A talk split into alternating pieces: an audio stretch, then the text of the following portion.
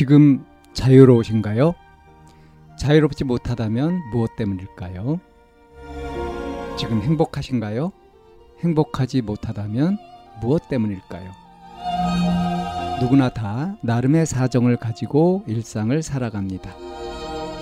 일상 속에서 자유롭고 행복한 길을 찾아가는 심리 상담 방송 참나원 지금 시작합니다. 2023년 4월 21일 심리상담 방송 참나원입니다. 진로에 대한 고민이라는 사연입니다.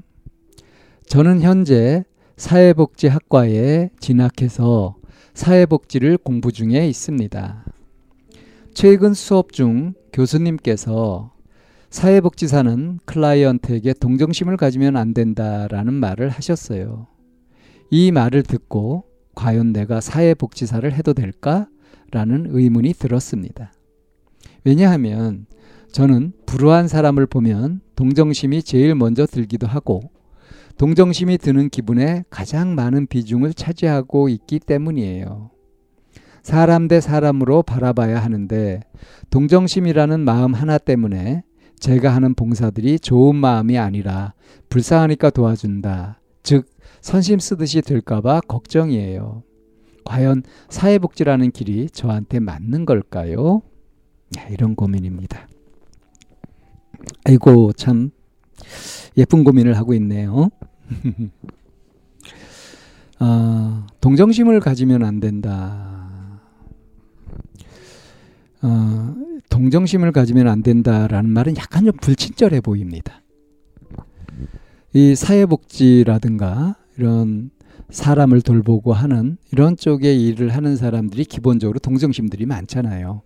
마음이 기본적으로 따뜻한 사람들이 그런 걸 하지 않습니까? 그런데 이제 어, 동정을 하게 되면은 어떻게 돼요? 동정을 받는 사람 입장이 어떻습니까? 또 이게 복제 대상이고 이런 사람들은 멀쩡하게 잘 살아가는 사람들이보다는 삶에 어떤 어려움이 있어서 도움을 청하는 그런 사람들, 도움이 필요한 그런 사람들 아니겠어요? 그럼 이거를 불쌍하니까 내가 도와준다 하는 식으로 동정심으로 대하고 하게 되었을 때 큰 문제가 되죠.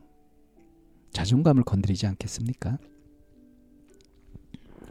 그러니까 동정받는 거, 불쌍하게 여겨지는 거, 그거 당해보세요. 얼마나 기분이 나쁜지. 그죠? 그런 의미입니다. 그러니까 어, 사회복지사가 클라이언트에 동정심을 가지면 안 된다 하는 그런 의미예요. 자, 그런데 이게 수업 시간에 교수님이 그런 말을 정식으로 할 정도 같으면 좀 이거를 잘 이해해 볼 필요가 있어요. 어떤 게 생각나냐면 제가 이제 대학 처음 들어갔을 때 보니까 이게 잔디밭이 쫙 있고 팻말이 이렇게 잔디밭에 들어가지 마시오라는 팻말이 있는 거예요. 근데 선배가 그 잔디밭을 그냥 뭐 그 거침없이 막 걸어가는 거죠. 그래서 내가 물어봤어요. 아 여기 팻말이 있는데 왜 들어가냐고. 그러니까 이 선배가 하는 소리가 저 팻말이 왜 있겠냐. 이건 다니는 사람이 많다는 얘기다. 그런 얘기를 하더라고요. 그 상황을 보는 데 있어서 어 아주 획기적인 그런 사고 방식이었어요. 물론 이제 이게 악용되면 곤란하겠지만 저 팻말이 있는 이유가 뭐냐? 그건 그만큼 사람들이 많이 드나들기 때문 아니냐? 자, 이걸 한번 적용해 볼까요? 왜 클라이언트의 동정심을 가지면 안 된다? 동정심을 가져서 문제가 되는 경우가 많이 있었다. 왕왕 있었다. 그러니까 정식으로 얘기를 하는 거 아니겠냐. 그리고 대학 때 이게 배우잖아요. 그러면 지금 상태 그대로 배우고 나서도 어떤 능력이나 태도나 이런 것들의 변화 없이 지금 상태 그대로 뭐 사회복지사가 되고 그 일을 하게 되고 그럴까요? 그렇다면 못하러 배워요. 배우지 않고 그냥 하면 되지.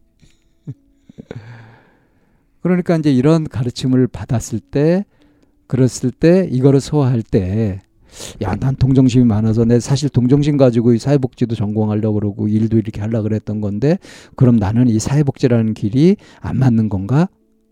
이런 식으로 고민하는 것 자체가 너무 좀 이상하지 않습니까? 그러니까 좀 사고가 유연하지 못한 거죠. 좀 다양한 방면으로 좀 생각할 줄도 알고 그리고 이제 어 그래 내가 지금 이제 이 학부 과정을 이렇게 거치면서 이런 교육 과정을 거치고 이렇게 하는 것도 내가 뭔가 고치고 보완하고 할 것들이 많이 있으니까 내 자신을 성장시키고 변화시키고 해야 될 것이 많이 있으니까 그런 거고. 그런 졸업하기 전까지 쓸데없는 동정심으로 어? 이런 이런 문제가 생기도록 하는 것들을 조심할 수 있도록 그렇게 해야 되겠다. 그러려면 어?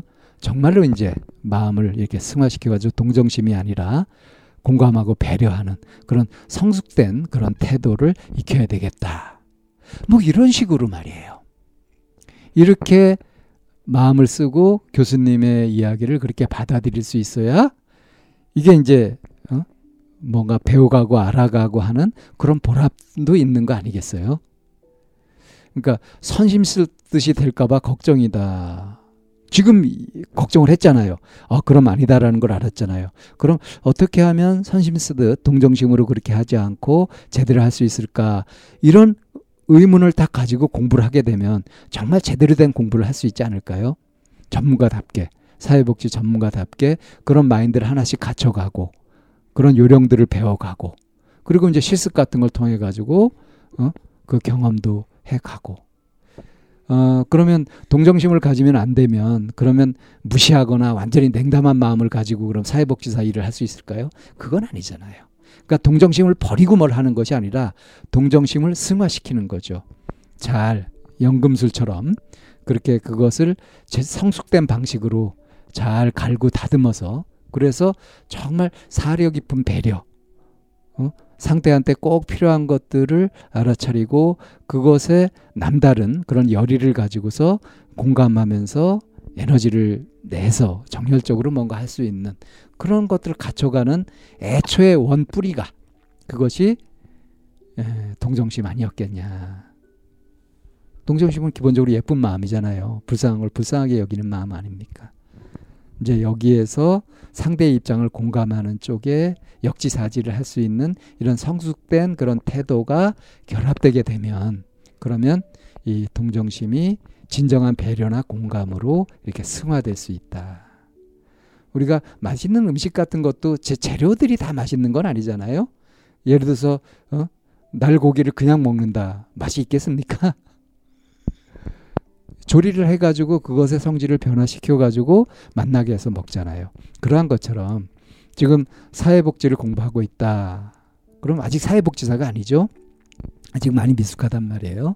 그래서 열심히 공부해가지고 사회복지사가 될 수 있는 그런 소질을 닦고 그리고 나서 이제 자격증을 딴 이후에도 막상 실무를 해가면서 진정한 사회복지사가 되는 거 아니겠어요?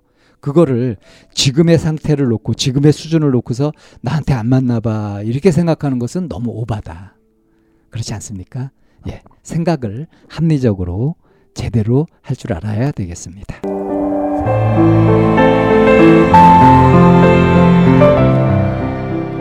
이 상담 방송은 마인드 코칭 연구소에서 만들고 있습니다. 상담을 원하시는 분은 02-763-3478로 연락을 주시면 안내를 받으실 수 있습니다.